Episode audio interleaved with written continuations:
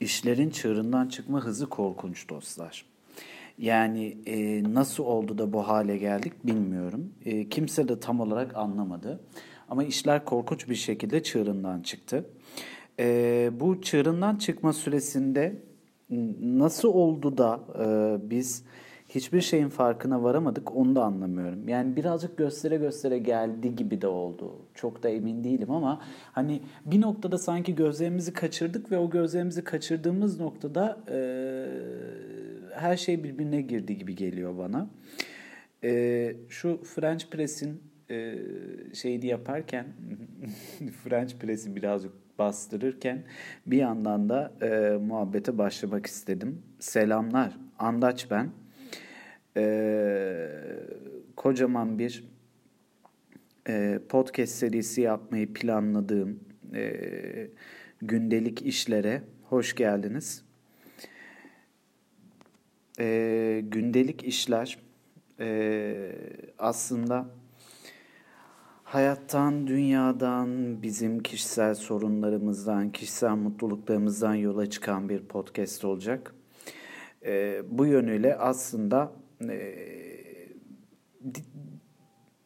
konuşabileceğimiz çok fazla şey de yaratacak. İstemiyorum ki tutup efendim ben sadece teknoloji haberleri vereceğim diyeyim. İstemiyorum ki tutup efendim ben sadece kahve konuşacağım diyeyim. Aksine her şeyden konuşmak istiyorum. Her şeyi sizinle e, tartışabilmek istiyorum. Bu nedenle şöyle küçük bir pilot bölüm yapıp başlamak istedim. Eee Geçen cuma iş dönüşe eve girdiğimden beri bu bu cumaya kadar toplamda 3 kere markete çıktım galiba. Ee, onun dışında hiç dışarıya çıkmadım. Ama e, işin açıkçası e, yavaş yavaş evde kalmaya fena halde alıştım birden işten çağırırlarsa hadi bakalım hep beraber gidiyoruz artık işe geri dönüyoruz derlerse ne yaparım çok da kestiremiyorum işin açıkçası. Umarım böyle olmaz ama. Yani e, gerçi birden olacağını da zannetmiyorum bunun. Elbette bir karara bağlanır işler.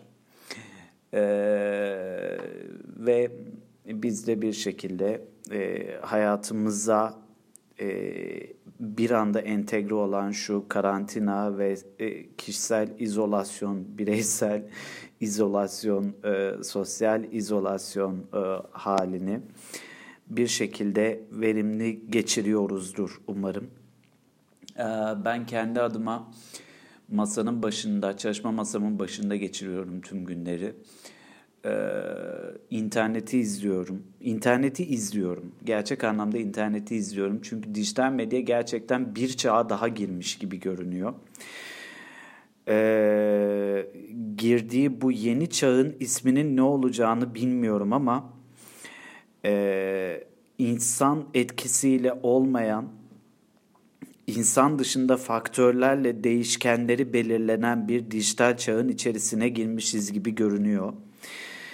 Ee, insanlar sadece e, bu faktörlerden etkilenerek birbirlerine doğru koşmaya başladı sanki. Ne kadar dışarıya e, az çıkıyorsak o kadar internet üzerinde birbirimize doğru koşuyoruz sanki. E, bunu ilk bölümünde konuşacağız e, gündelik işlerin. E, birkaç farklı örnek üzerinden gideceğim. Ufak tefek sohbetler edeceğiz.